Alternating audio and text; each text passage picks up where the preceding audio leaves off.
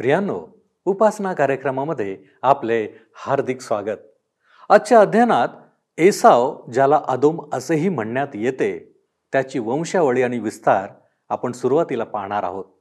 नंतर आपण याकोब वंशाचा वृत्तांत पाहणार आहोत ज्यामध्ये इस्रायलातील आणखी एका महत्त्वाच्या व्यक्तीविषयी आम्ही पाहणार आहोत आणि ती व्यक्ती म्हणजे योसेफ. योसेफावर इस्रायल म्हणजेच याकोबाची फार प्रीती होती.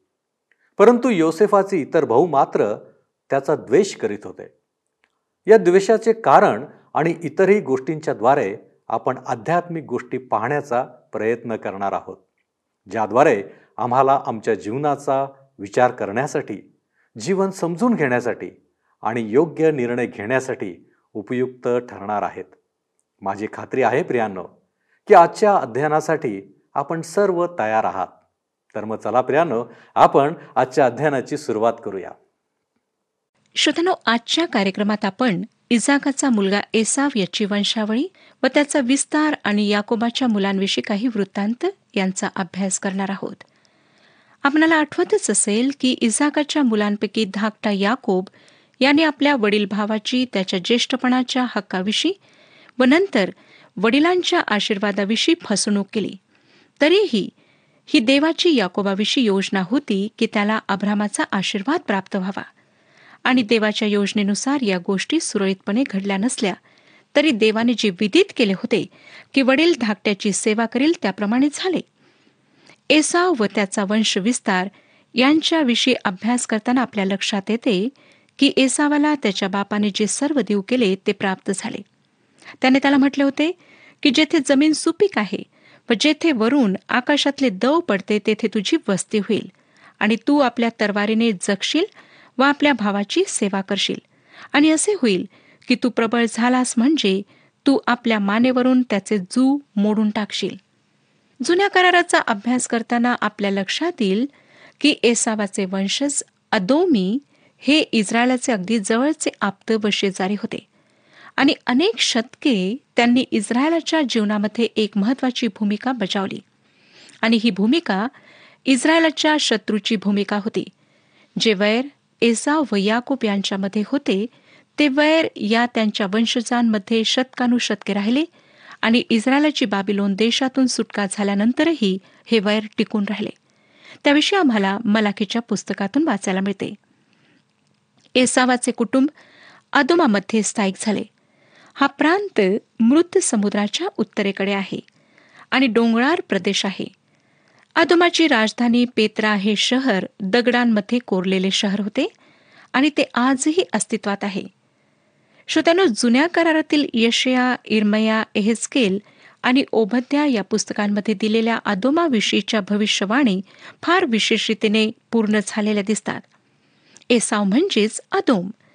तो एक रांगडा आणि साहसी परंतु आकर्षक असा तरुण होता. तो बाह्यदृष्ट्या जरी आकर्षक होता तरी तो दैहिक स्वभावाचा होता. आमच्यापैकी काही जण आता असा प्रश्न करतील की एसाव जर देखणा होता तर देवाने त्याच्या योजनेसाठी एसावाची निवड का केली नाही? आणि देवाने याकोबाला का निवडले? याचा अर्थ देवाने चूक केली असा होतो काय? नाही श्रोत्यानो. परमेश्वर एसावाला फार पूर्वीपासून ओळखून होता. आणि परमेश्वर कधी चूक करीत नाही. ओबद्या या संदेशाच्या छोट्याशा संदेशामध्ये एसावाचे खरे स्वरूप उघडकीस आणलेले आहे. एका एसावापासून अनेक एसाव निर्माण झालेत आणि ते त्या मूळ एसावासारखेच होते. म्हणजेच त्याचे दुर्गुण त्याच्या वंशजांमध्ये स्पष्टपणे दिसून येतात. ओबद्याचे पुस्तक तिसऱ्या आणि चौथ्या वचनामध्ये आदमाविषयी म्हणजे एसावाविषयी सांगण्यात आले आहे. ओबद्या तिसरे आणि चौथे वचन.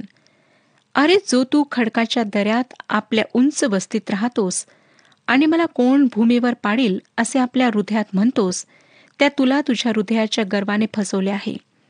जरी तू गरुडाप्रमाणे आपणाला उंचावले आणि जरी तुझे कोटे ताऱ्यांमध्ये बांधलेले असले तरी तेथून मी तुला खाली पाडीन असे यहोवा म्हणतो.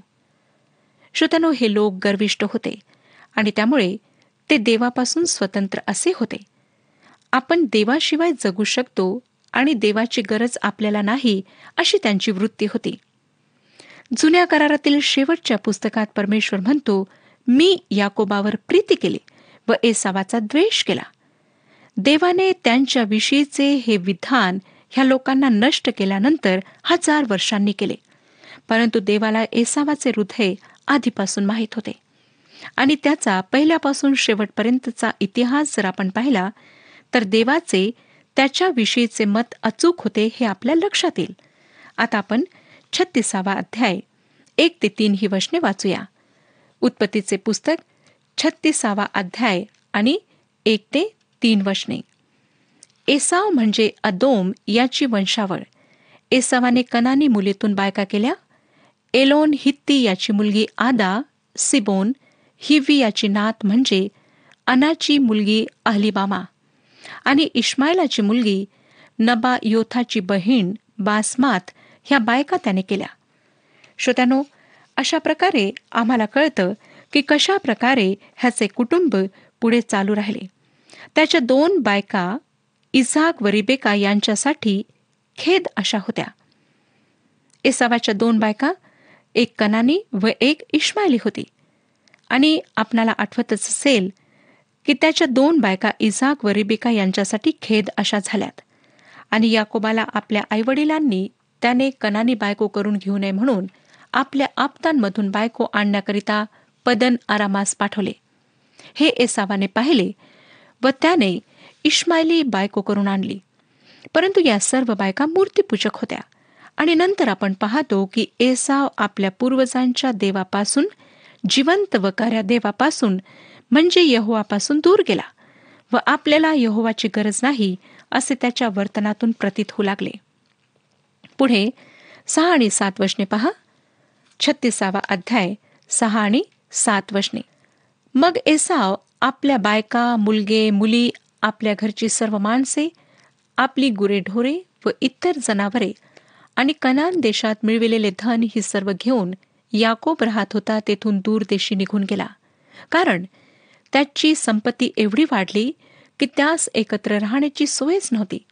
तसेच त्यांची गुरेढोरे फार वाढल्यामुळे ज्या देशात ते उपरी होते तेथे तेवढ्यांचा निर्वाह होईना. लक्षात घ्या की देवाने याकोबाला जसे आशीर्वादित केले तसे त्याने एसावालाही आशीर्वादित केले. आणि त्या समृद्धीमुळे त्याला याकोबाबरोबर राहणे कठीण झाले. म्हणून तो आपल्या सर्व मालमत्तेसह वचनदत्त देश सोडून निघून गेला. पुढे आठवं वचन पहा काय सांगतं? छत्तीसावाध्याय आठवे वचन. म्हणून एसाव सेरच्या डोंगराळ प्रदेशात वस्ती करून राहिला. एसाव हाच अदोम. एसावाची वस्ती या डोंगराळ प्रदेशात झाली. आणि पुढे बारावं वचन आम्हाला सांगतं. बारावं वचन मी आपणाकरिता वाचत आहे. एसावाचा मुलगा अलिपाज याची तिमना म्हणून एक उपपत्नी होती. तिच्या पोटी त्याला अमालेक झाला. एसावाची बायको आदा हिचा हा वंश. पुढे आमची भेट इस्रायलाचे शत्रू अमालेकी लोक यांच्याशी होणार आहे. हे अमालेकी एसावाचा वंशज अमालेक याच्यापासून होते. एसावाचे वंशज त्या वाळवंटी प्रदेशातून अनेक दिशांना विखरले. त्यांच्यापैकी अनेक जण उत्तर आफ्रिकेकडे गेले. आभ्रामाची उपपत्नी हागार व त्याची पत्नी कटुरा यांच्यापासून अरब वंश उदयास आले. आणि या जमातींमध्ये आपसात रोटी बेटी व्यवहार झाले आणि इस्रायली लोक ज्या घराण्यातले आहेत त्याच घराण्यातले हे लोकही आहेत. उत्पत्तीमधल्या वंशावळ्या जर आम्ही काळजीपूर्वक अभ्यासल्यात तर आम्हाला या गोष्टींची जाणीव होते.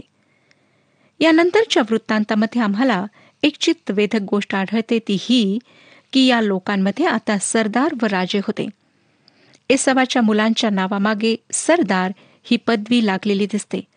आणि त्यानंतर छत्तीसावा अध्याय आणि एकतीसाव्या वचनामध्ये आम्हाला इस्रायलाच्या संतानावर कोणत्याही राजाने राज्य करण्यापूर्वी अदोम देशात जे राजे राज्य करीत होते ते हेच.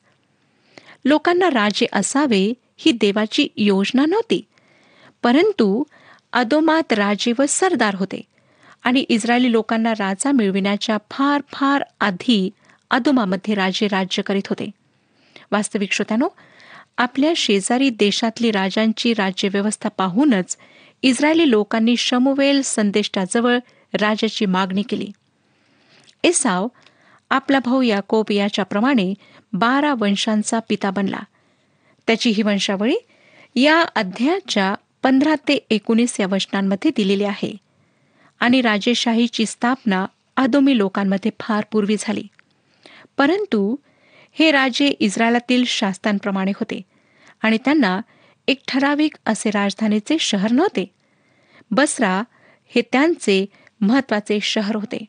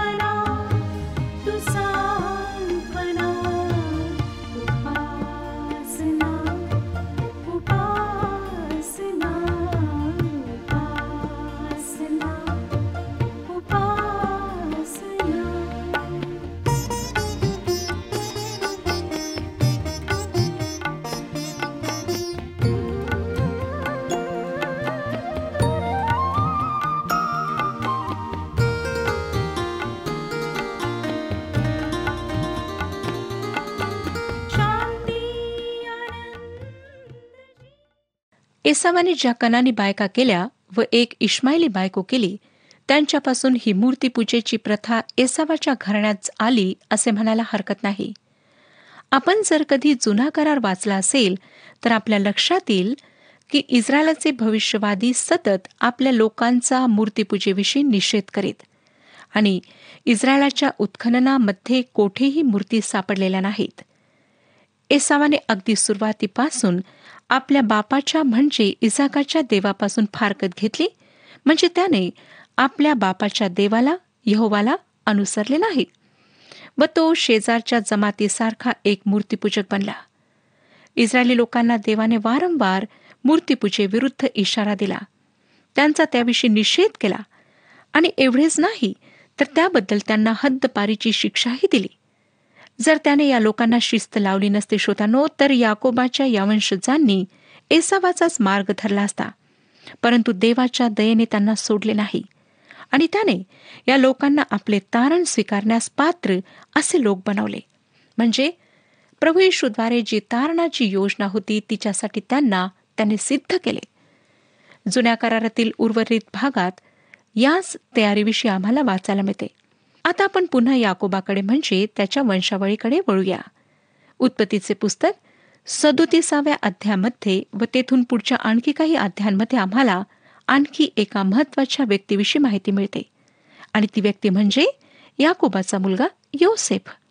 अब्राम किंवा इझाक यांच्यापेक्षा अधिक माहिती योसेफाविषयी देण्यात आलेली आहे. आणि त्यासाठी अनेक कारणे आहेत.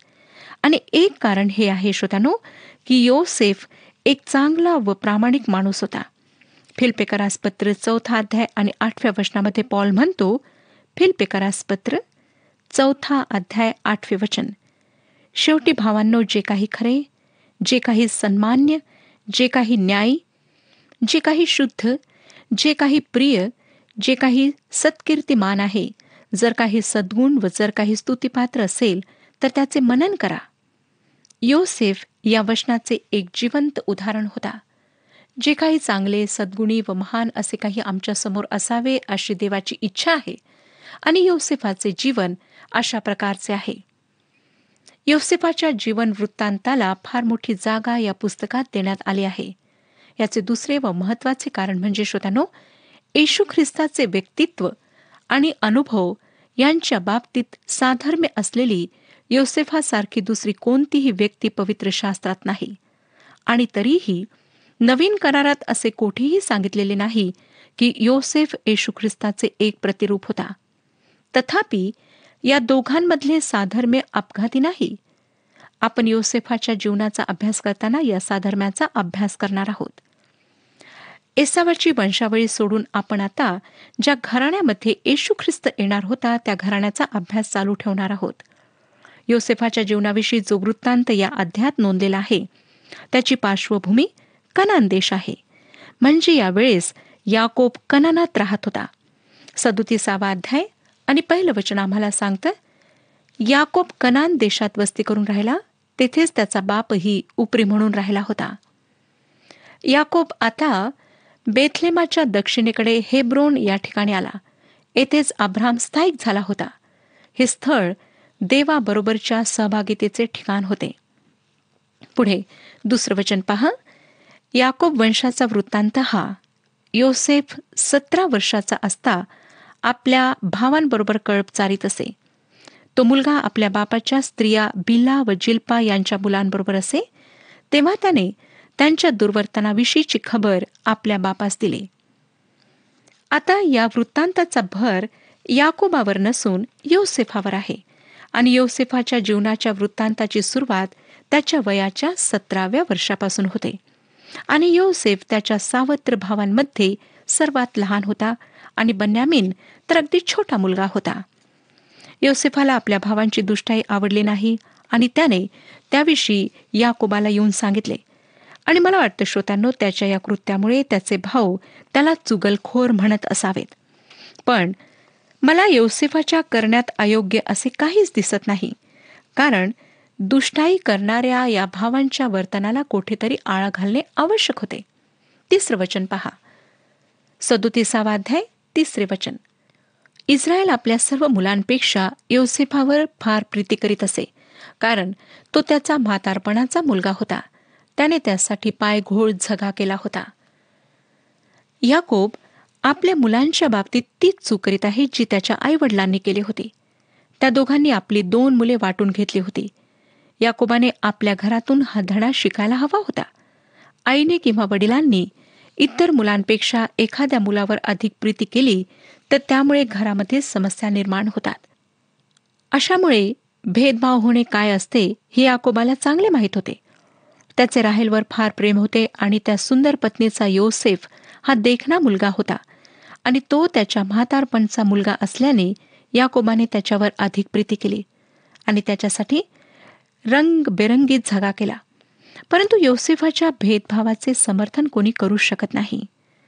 रंगारंगाचा झगा या शब्दाचे भाषांतर बाह्यांचा झगा असेही होऊ शकते. त्या काळामध्ये साधारण झगा दहा फूट लांबीच्या कापडाच्या एका तुकड्याचा बनवत असत. त्या तुकड्याच्या मध्ये डोके वर काढण्यासाठी गळा बनवत आणि कापडाचा अर्धा भाग शरीराच्या पुढच्या बाजूला व अर्धा मागच्या बाजूला लटकत राही त्याच्या बाजू ते शिवत असत किंवा हे कापड कमरेभोवती दोरीने बांधत असत हा झाला त्यांचा झगा. त्या झग्याला बाह्या नसत परंतु जर एखाद्याच्या झग्याला बाह्या असल्या तर ती व्यक्ती अगदी उठून दिसत असे. आणि रंगारंगाच्या झग्यामुळेही घालणारी व्यक्ती वेगळी उठून दिसत असे. चौथे वचन आम्हाला सांगते आपला बाप आपल्या इतर सर्व भावांपेक्षा त्याच्यावर अधिक प्रीती करीतो हे पाहून ते त्याचा द्वेष करू लागले. ते त्याच्याशी सलोख्याचे भाषण करीनासे झाले. प्रत्येक मुलाचा आपल्या बापाच्या प्रेमावर इतर मुलांसारखाच हक्क असतो. आणि एखाद्या मुलाला त्या हक्कापासून जर त्याच्या बापाने वंचित केले तर त्या मुलाचे जीवन उद्ध्वस्त होण्याची शक्यता असते. होय श्रोतानो अशा प्रकारच्या भानगडी अनेक कुटुंबांमध्ये आम्हाला पाहायला मिळतात. मला आपणाला पुन्हा एकदा सांगू द्या की आपण आपल्या मुलांना वाढवता तेव्हा त्यांचे संपूर्ण व्यक्तिमत्व आणि जीवन घडवता. त्यांना आपण एकतर समृद्ध जीवनाच्या मार्गाला नेऊ शकता किंवा नाशाच्या मार्गाला नेऊ शकता. त्यांचे बाल्य त्यांच्या व्यक्तिमत्वाला घडवते हे पवित्र शास्त्रातून स्पष्ट होते. याकोबाने आपला मुलगा योसेफ व आपली इतर मुले यांच्यामध्ये भेदभाव केला आणि त्याचा व्हायचा तोच परिणाम झाला.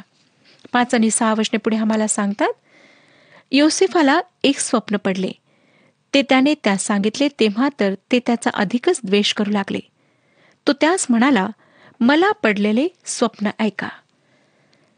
योसेफाला आपल्या भावांच्या मनातला द्वेष तेव्हा माहीत नव्हता. शिवाय तो काहीसा भोळाही होता. तो आपल्या आईवडिलांचा लाडका असल्याने इतके सर्व वर्षे सुरक्षिततेमध्ये राहिला होता. त्याला आता बऱ्याच कठीण अनुभवातून जायचे होते. सात आणि आठ वचने पहा. पहा आपण शेतात पेंढ्या बांधित होतो तो माझी पेंढी उठून उभी राहिली. तेव्हा तुमच्या पेंढ्या माझ्या पेंढी सभोवती येऊन उभ्या राहिल्या व त्यांनी तिला नमन केले. हे ऐकून त्याचे भाऊ त्यास म्हणाले काय? तू आम्हावर राज्य करणार? तू आम्हावर सत्ता चालवणार? आणि त्याच्या स्वप्नांमुळे व भाषणामुळे तर ते त्याचा अधिकच द्वेष करू लागले. श्रोत्यानो योसेफाचा चांगुलपणा भोळेपणा त्याची स्वप्ने व वडिलांनी त्याच्यावर केलेले सर्वाधिक प्रेम यामुळे योसेफ त्यांच्या द्वेषाचे केंद्रस्थान बनला होता. ते त्याच्याशी उपरोधाने बोलले. पुढे नऊ ते अकरा वशने आम्हाला सांगतात पुढे त्याला आणखी एक स्वप्न पडले तेही त्याने आपल्या भावास सांगितले. तो म्हणाला पहा मला आणखी एक स्वप्न पडले ते असे की सूर्य चंद्र व अकरा तारे यांनी मला नमन केले. त्याने हे आपल्या बापा स्वभावास सांगितले. तेव्हा त्याचा बाप त्याला धमकावून म्हणाला हे कसले स्वप्न तुला पडले? काय मी तुझी आई व तुझे भाऊ हे भूमीपर्यंत लावून तुला नमन करण्यास तूच पुढे येणार? त्याचे भाऊ त्याचा हेवा करू लागले पण त्याचे म्हणणे बापाने मनात ठेविले. युसिफाने हे स्वप्न त्यांना सांगितले आणि त्यांना त्याचा अर्थ समजला. हीच प्रतिमा प्रगटीकरण या पुस्तकाच्या बाराव्या अध्यायातील पहिल्या वचनात आम्हाला वाचायला मिळते. त्यामध्ये सूर्याचे वस्त्र धारण केलेल्या पायाखाली चंद्र व डोक्यावरील मुकुटात बारा तारे असलेल्या स्त्रीचे वर्णन आहे. हे इस्रायल देशाचे प्रतीक आहे. योसेफ आपल्याला इस्रायलाच्या पुत्रांविषयी म्हणजे आपल्याच विषयी सांगत आहे हे त्यांना कळले. याकोबाने जरी त्याचा निषेध केला तरी त्या स्वप्नाला काही विशेष अर्थ आहे हे जाणून त्याने ते आपल्या मनात ठेवले. पुढे बारावं वचन सांगतं यानंतर त्याचे भाऊ आपल्या बापाचे कळप चारावयास शेखेमास गेले. श्रोत्यानो एरुश्लेमच्या दक्षिणेकडे वीस मैलांपेक्षा अधिक असलेल्या अंतरावर हेब्रोन होते व त्याच्या आसपास याकोबाने वस्ती केली होती. परंतु त्याची मुले शखेमास आपल्या बापाचे कळप चारायला गेले ही गोष्ट काहीशी विचित्र वाटते. कारण शखेमातच दिनेला भ्रष्ट करण्याची व तेथील पुरुषांची कत्तल करण्याची घटना घडलेली होती. पुढे तेरावं वचन पहा. मग इस्रायल योसेफास म्हणाला तुझे भाऊ शखेमास कळप चारीत आहेत ना? तर चल मी तुला त्याचकडे पाठवितो. तो म्हणाला हा मी तयार आहे. याकोबाला आपल्या लाडक्या पुत्राच्या बाबतीत काय घडणार आहे याची थोडीही कल्पना नव्हती. चौदावे वचन आणि त्याने त्यास सांगितले जा तुझे भाऊ बरे आहेत काय? आणि कळपही ठीक आहेत काय ते पहा. आणि मला येऊन सांग. याप्रमाणे त्याने त्यास हेब्रोन खोऱ्यातून रवाना केले व तो शखेमास जाऊन पोहोचला. याकोबाला आपल्या इतर मुलांची अजिबातच काळजी नव्हती असे नाही. त्यांचे कुशलक्षेम जाणण्यासाठी त्याने एकट्या योसेफाला पाठवले. पंधरा ते सतरा वचने तो तेथे रानात इकडे तिकडे भटकत असता एका मनुष्यास आढळला. तेव्हा त्याने त्यास विचारले तू काय शोधित आहेस? तो म्हणाला मी आपल्या भावांना शोधित आहे. ते कोठे कळप चारित आहेत तेवढे मला सांगा. तो मनुष्य म्हणाला ते येथून निघून गेले आहेत. आपण दोथाना जाऊ असे त्यांना बोलताना मी ऐकले. मग योसेफ आपल्या भावांच्या मागे गेला व ते त्यास दोथानात सापडले. शखेम हे शहर हेब्रोनपासून साधारण ऐंशी किलोमीटरवर होते. परंतु त्या ठिकाणी योसेफाला आपले भाऊ सापडले नाहीत. म्हणून तो त्याला मिळालेल्या माहितीनुसार दोथान येथे गेला आणि ते आणखी चोवीस किलोमीटर दूर होते आणि ते शखेमाच्या उत्तरेस इस्रत लोन या खोऱ्याजवळ होते. श्रोत्यानो पुढच्या वचनांवर आपण पुढच्या कार्यक्रमामध्ये विचार करूया. परमेश्वर आपणा सर्वांस आशीर्वाद देऊ. हा कार्यक्रम आपणास आवडला काय? आता आम्हाला एक मिस कॉल करा. आणि आपण पुढील विजेता होऊ शकता.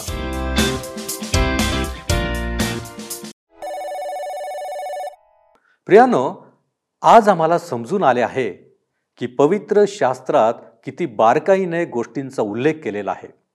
जेव्हा आम्ही प्रत्येक गोष्ट बारकाईने पाहतो वाचतो तेव्हा आम्हाला देवाचा हेतू इच्छा समजून येते.